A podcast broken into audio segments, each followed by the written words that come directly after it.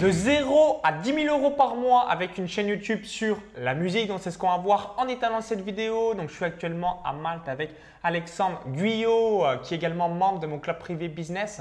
Donc, on va voir tout ça en étalant cette vidéo. Donc, juste avant, cliquez sur le bouton s'abonner pour rejoindre plusieurs dizaines de milliers d'entrepreneurs abonnés à la chaîne YouTube.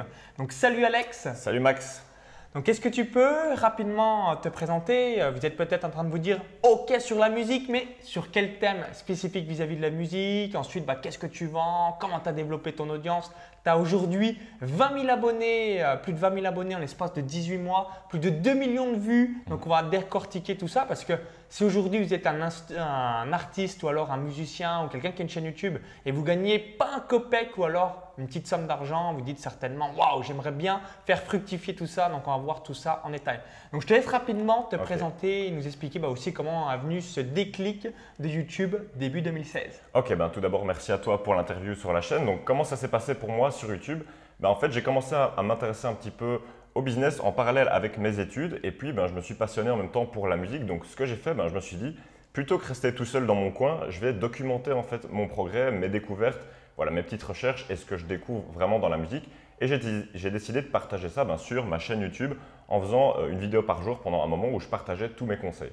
Donc au final, ben, aujourd'hui j'ai différents business donc, en rapport avec la musique où en fait je vends des formations pour aider les musiciens à créer de la musique sur leur ordinateur. Et ben, au travers de ma chaîne YouTube, je peux faire la promotion de mes différents produits et aussi grâce aux autres réseaux sociaux. Donc voilà, c'est ça en, partie ben, euh, la grande partie de mon activité. Et ben, tout ça, ça a été fait petit à petit. Justement, ben, voilà, j'ai commencé quand j'étais étudiant, je publiais mes petites vidéos que je faisais tranquillement dans ma chambre. Et au fur et à mesure du temps, ben, avec l'effet boule de neige de YouTube, ça m'a créé un gros actif qui me ramène ben, du trafic en automatique et qui me permet de vendre mes produits et d'être ben, indépendant financièrement tout simplement. Ouais, donc dans un tout premier temps, c'est tu faisais des études de droit et euh, tu te disais, waouh, je vais pas faire ça jusqu'en 2070. et du coup, euh, voilà, tu t'es dit, c'est quoi les alternatives pour donc faire quelque chose qui te tient à cœur, qui te passionne. Et c'est comme ça que tu t'es lancé euh, sur le web? exactement. Alors, première question que vous posez certainement, vous dites, bah, Ok Alex, mais j'ai peur en vidéo ou alors j'ai le syndrome devant la caméra en, en, bégayant, en savant rien dire. Comment, tu fais ou comment tu as fait pour bah, pas avoir ce syndrome de la vidéo blanche, donc de ne pas savoir quoi dire, ou encore bah, avoir des idées de vidéos euh, pour publier régulièrement? Ok, donc j'ai plusieurs astuces pour ça. Bah, en fait, au début, quand j'ai commencé à faire des vidéos, j'étais pas super extraverti de base, donc j'étais plutôt un peu timide et ma voix était un petit peu monotone. Donc quand j'ai commencé, ben, c'était pas super. Et du coup, ben, avec la pratique, en fait, ça m'a permis de m'améliorer. Donc comment j'ai commencé? Ben, J'ai commencé tout simplement en filmant mon écran. Euh, je ne mettais pas ma tête en vidéo au début. Et j'ai commencé comme ça à mettre un petit peu le pied à l'étrier et euh, voilà, pratiquer un petit peu, parler à une caméra, parler à une audience. Donc voilà, au début, je filmais simplement mon, écran et mon logiciel de musique où j'expliquais des conseils. Et petit à petit, j'ai commencé à prendre un petit peu d'aisance, faire des vidéos en face caméra. Et aujourd'hui, ben, après avoir fait plus de 400 vidéos, euh, ça devient un petit peu plus naturel de parler à une caméra. Après, il y a plusieurs autres astuces pour ben, pouvoir parler à une caméra. Euh, par exemple, imaginez que la caméra, ben, c'est un ami à qui on parle. Parce que des fois, on se met un petit peu la pression, on se dit, ouais, je dois faire euh, comme si c'était ah, un examen, genre, ouais, genre un examen oral, comme si c'était une conférence ou quelque chose comme ça. Alors que si on se dit, ben voilà, si je voulais parler à mon meilleur ami, ben, tu peux adopter une manière de parler. Comme là, je suis en train de te parler, comme si je parlais à un ami à moi, en lui expliquant les choses simplement, sans se mettre la pression de se dire, voilà, je vais parler à une foule de personnes, à des centaines, à des milliers de personnes. Donc moi, je pense un petit peu à la caméra comme si c'était, euh, comme si je parlais en fait à un ami. Aussi, pour trouver euh, des idées de vidéos, ben, ça va dépendre un petit peu de la thématique. Moi, je sais bien que dans la musique, c'est assez lié à l'actualité. Par exemple, si un artiste va sortir un nouvel album de musique, je vais faire une vidéo en rapport avec ça. Euh, après, ça va dépendre aussi, il y a différentes catégories, peut-être dans votre thématique. Si toi aujourd'hui ben, tu veux développer une audience sur YouTube, euh, il y a différentes catégories dans ta thématique et tu peux faire des vidéos sur chacune de ces thématiques. On peut aussi faire des interviews, euh, on peut aussi faire des vidéos participatives avec euh, ben, sa communauté. Tout simplement, moi, ce que je fais de temps en temps, c'est que j'écoute les musiques de mes abonnés sur ma chaîne YouTube et je donne des avis constructifs pour aider les gens. Donc pour moi, vraiment, la peur de se montrer en vidéo, c'est juste que c'est progressif et je trouve que ben, c'est mieux de faire la vidéo même qu'elle est qu'elle n'est pas bien, qu'elle n'est pas de très bonne qualité et qu'on n'est pas à l'aise quand on parle. Parce que ben, si on fait ça, ça veut dire qu'on est sur la bonne voie en fait pour s'améliorer. Et moi, ce que j'ai fait quand j'ai commencé, ben, je le savais pertinemment, bien que ma vidéo, voilà, je parlais pas bien, c'était monotone. pas Spielberg. Hein. Ouais, mais du coup, dans ma tête, ben, je savais que je me suis dit, voilà, si je fais 100 vidéos, je serais bon. Et je savais que c'était le prix à payer de peut-être faire quelques vidéos où on n'est pas très bon parce qu'après on est sûr et certain qu'on va devenir bon, bah, il n'y a pas de secret en pratiquant. C'est comme ça qu'on s'améliore. Bah, je suppose que c'était comme ça pour toi aussi quand tu as commencé les vidéos. Il n'y a pas de secret. Donc pour moi, ce serait vraiment faire la première vidéo et ensuite la regarder, analyser un petit peu, euh, se dire voilà, quand je, quand je parle de telle manière, c'est pas super. Quand je fais ceci, quand je fais cela, ça pourrait être amélioré. Et à chaque fois, voilà, comme ça, améliorer. Et euh, c'est comme ça qu'on arrive à avoir ce qu'on veut. Ouais, c'est important euh, voilà, de toujours vous dire, c'est normal si vous bégayez, vous bafouillez, si vous n'êtes pas trop naturel. Au début, on a peur de la, caméra et ensuite, bah, petit à petit, on s'habitue, comme si on parlait à un humain. Alors, première chose aussi peut-être que vous avez remarqué, euh, vous dites, bah, ok Alex, donc toi Maxence, tu vous vois dans tes vidéos YouTube toi, tu tutoies. Comment c'était venu euh, donc euh, vis-à-vis du tutoiement? Moi, je tutoie de manière générale, mais juste en vidéo, euh, comme j'ai tellement été robotisé en quelque sorte sur le vouvoiement, j'ai un petit peu plus de mal à, le réaliser. Mais voilà, dans mes emails ou même si vous me rencontrez dans la vie ou si vous êtes membre de mes formations, voilà, je vais tutoyer. Mais sur les vidéos YouTube, et comme c'est aussi une communauté qui le regarde, je préfère le, le vouvoiement. Alors toi, à la base, comment ça t'est venu cette idée du tutoiement? Bah, Il y a plusieurs raisons pour ça. Bah, tout d'abord, comme je te dis, moi je parle à la caméra comme si c'était un ami, donc je vais tutoyer mes amis, je ne vais pas les vous voyez. Donc c'est pour ça que je tutoie en vidéo. Et aussi, euh, les différents contenus que j'ai pu consommer, ben, dans la plupart des contenus, par exemple en anglais, euh, ce que je consomme pour la plupart, ben, les gens, on a l'impression qu'ils te tutoient tout simplement. Donc moi, ça, m'est venu naturellement. Et même sur le marché francophone, je regardais différentes vidéos où les gens ben, te tutoyaient. Du coup, ben, j'ai eu l'habitude de ça. Et euh, aussi, je pense que c'est une question de, un petit peu aussi de l'âge de l'audience. Peut-être les personnes qui sont euh, peut-être de la génération d'avant préfèrent être vous voyez, tandis que les plus jeunes, ben, ça leur paraît plus normal avec tout ce qui est au niveau divertissement. Euh, je veux dire, les vidéos sur YouTube, il y a beaucoup de gens qui tutoient. Donc, moi, ça m'est venu naturellement. Euh, au début, j'ai vous voyé pendant quelques mois et puis j'ai commencé à tutoyer. ma communauté a bien réagi à ça, donc j'ai continué comme ça. Et, voilà comment ça m'est venu à peu près. Voilà, en gros, donc faites vraiment ce que vous ressentez le mieux. Donc, si vous êtes plus à l'aise vis-à-vis du tutoiement, bah, faites le tutoiement. Si vous êtes plus à l'aise vis-à-vis du vouvoiement, euh, faites le vouvoiement. Moi, j'avais fait un petit sondage personnellement et je crois que j'étais à 55% le tutoiement, les gens qui préféraient le tutoiement et 45% le, le vouvoiement. je ne sais plus exactement, mais c'était à peu près ça la tendance. Ouais. Après, bah, ça va dépendre aussi, je pense, de la thématique, de l'audience en question et aussi il faut faire ce avec quoi on est le plus à l'aise. Ça ne sert à rien de se forcer à faire du tutoiement ou du vouvoiement si c'est après nous mettre des bâtons dans les roues et, après moins bien parler. Donc, faire ce que vous ressentez. c'est ça. Ok, alors autre question, généralement sur YouTube il y a un petit battle où euh, bah, il y a pas mal de personnes qui préconisent sur le une vidéo par jour, il y a d'autres personnes qui disent non, il faut mieux faire de la qualité et publier peut-être deux fois par semaine. Toi, tu as voilà, en 18 mois obtenu 20 000 abonnés, tu as déjà aussi plus de 2 millions de vues sur ta chaîne YouTube. Qu'est-ce que tu as réalisé? Est-ce que tu es plutôt en mode chinois, contenu à la chaîne euh, et régulier, donc quasiment au quotidien ou au quotidien, ou alors euh, bah, assez rapidement tu as dérivé sur la qualité? Quelle est un petit peu la tendance, ton feedback vis-à-vis de tout ça? Ok, donc ouais, comme tu peux le dire, moi j'étais un peu plus en mode chinois. Moi quand j'ai commencé, euh, vraiment, j'avais ce besoin profond de trouver une alternative. Voilà, comme j'étais étudiant en droit, ça ne me plaisait pas. Donc, je me suis dit, voilà, il faut que je lance en même temps que mes études. Il faut vraiment que je donne tout. Et du coup, j'ai fait une vidéo par jour euh, pendant quasiment un an. Donc, euh, voilà, c'est plutôt ce que j'ai fait, une vidéo par jour. Après, je ne pense pas que ce soit indispensable pour réussir à monter une chaîne YouTube, mais c'est une bonne manière d'être sûr et certain que ça marche. En fait, on peut essayer de faire des vidéos de qualité, peut-être deux ou deux par semaine, ça peut être bien aussi.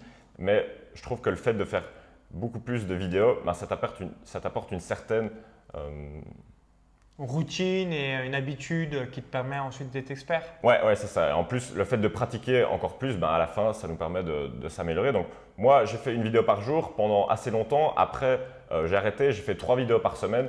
Mais je trouve que c'était en fait un bon coup de boost vraiment au, au démarrage. Ben, quand tu vois, quand c'est la traversée du désert, ça te permet de te faire la main quand il n'y a pas encore beaucoup de monde et en même temps, bah, ça permet de, voilà, de développer son audience un peu plus rapidement. Et pour moi, c'était un petit peu comme un, comme un défi, comme un challenge en même temps.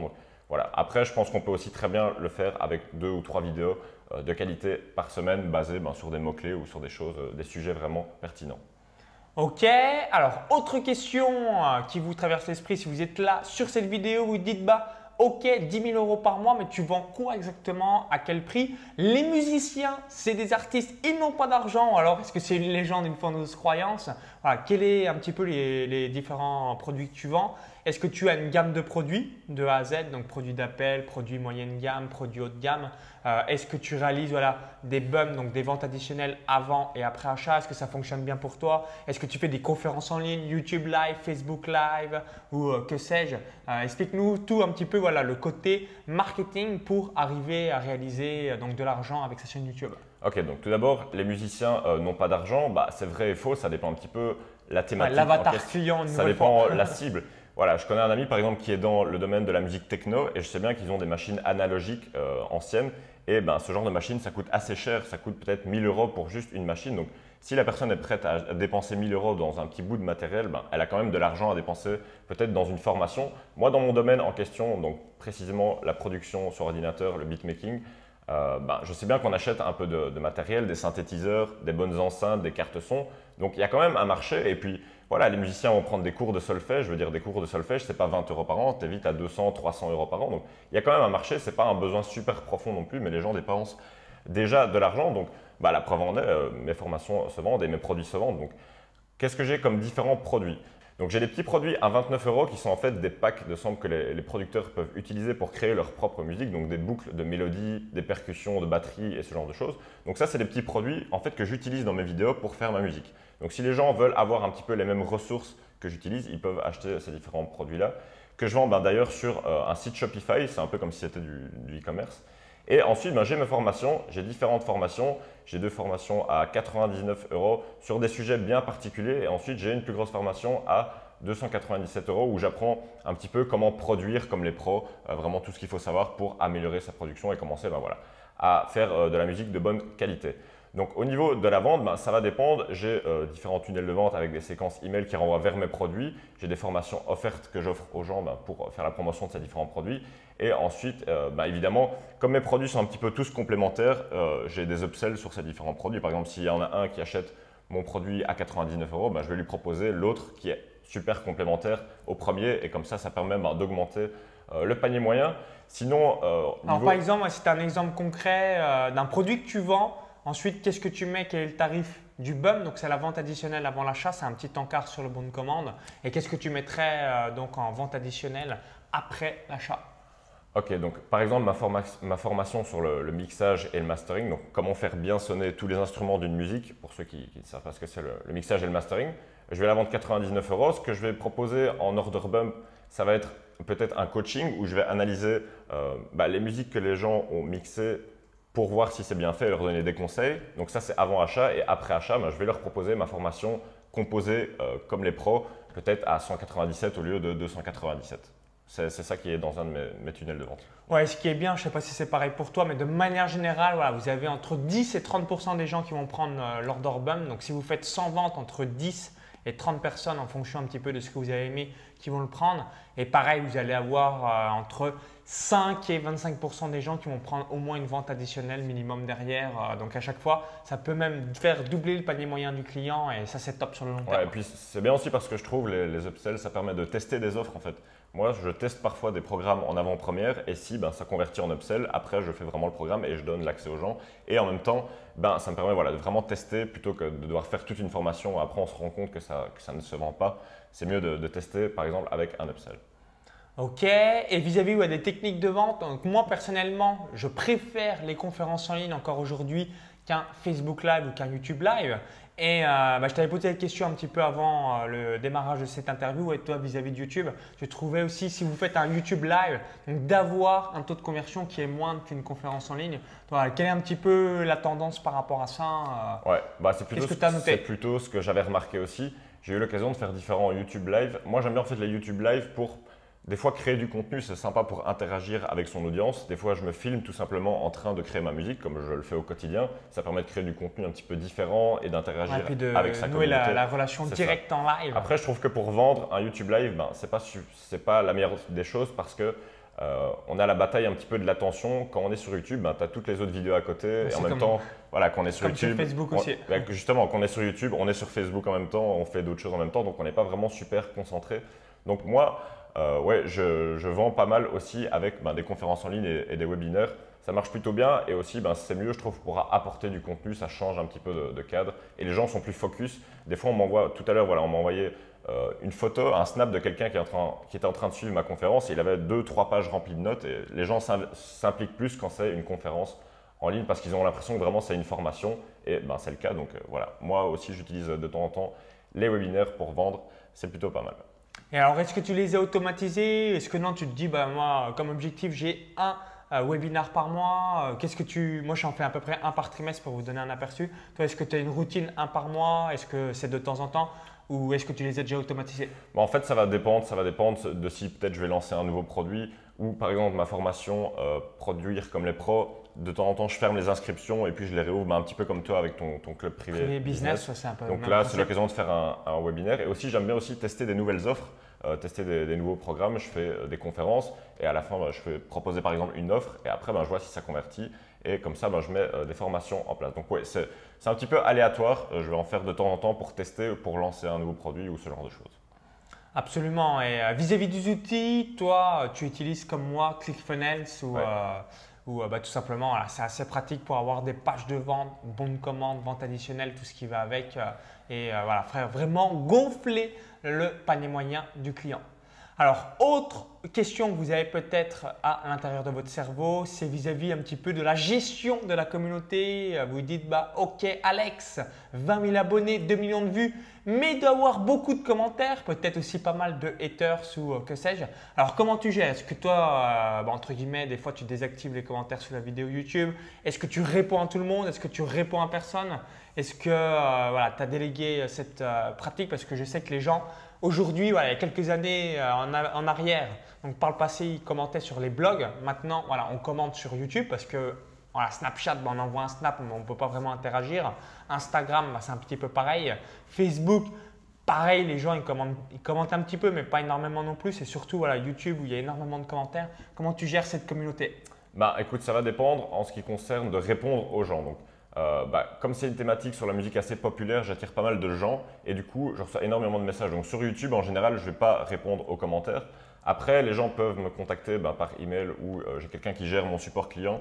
Et sinon, je réponds pas mal, ben, c'est par Snapchat où, là, on a vraiment les fans les plus engagés euh, dans la communauté. Donc sur YouTube, en général, je ne vais pas répondre, ben, sauf si je vois un commentaire qui est pertinent et que j'ai quelque chose à apporter ou apporter de la valeur ou un conseil pertinent.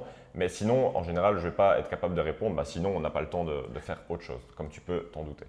Euh, en ce qui concerne euh, les commentaires, voilà, les likes, les dislikes, les haters, etc. Bah, moi, j'essaie de pas trop donner d'importance aux haters parce que bah, c'est pas eux qui vous font, c'est pas eux qui, vous, qui vont vous faire payer vos factures. Donc, autant se concentrer sur les gens qui, vous kiffent, qui vous kiffent et qui achètent vos produits. Donc, bah, justement, je, regardais une interview d'un directeur marketing de chez Apple qui disait, ben voilà, ils avaient essayé de demander aux personnes qui n'avaient pas acheté leurs produits, pourquoi ils n'avaient pas acheté leurs produits. Ils avaient passé des années à changer tout ça. Et au final, les gens n'avaient toujours pas acheté parce qu'ils s'étaient convaincus qu'ils n'allaient pas être clients chez Apple. Et donc, ce qu'ils se sont dit après, ben, plutôt que de faire ça, allez demander directement aux gens qui ont déjà acheté nos produits pour leur donner encore plus de, ce pourquoi ils ont acheté. Donc, moi, c'est ce que j'essaie de faire. Et ben, par exemple, si je veux tester des nouvelles vidéos, sur ma chaîne YouTube des nouveaux formats, je vais demander l'avis à mes clients, je ne vais pas demander l'avis à tout le monde parce que ben, c'est eux qui sont les plus impliqués et qui me font le plus confiance, donc c'est eux que je veux servir le mieux et à qui je veux apporter le plus de valeur. Donc ça, ça va un petit peu ben, diriger euh, ma stratégie sur YouTube et, les différents types de contenus que je vais pouvoir faire. Après, est-ce que je désactive les commentaires euh, de temps en temps sur YouTube?